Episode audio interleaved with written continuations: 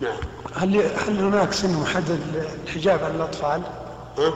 هل هناك سن محدد للحجاب على الأطفال؟ آه ليس هناك سن محدد لقول الله تبارك وتعالى أو الطفل الذين لم يظهروا على عورات النساء فلم يحددهم بسن معين فإذا عرف من هذا الصبي أنه ينظر إلى النساء ويتتبع النساء صار يطلع على عورات النساء فوجب الاحتجاب عنه. وغالبا يكون من العشر فما فوق. عشر سنين فما فوق. هذا الغالب. لكن بعض الأطفال غافل عن هذا الشيء.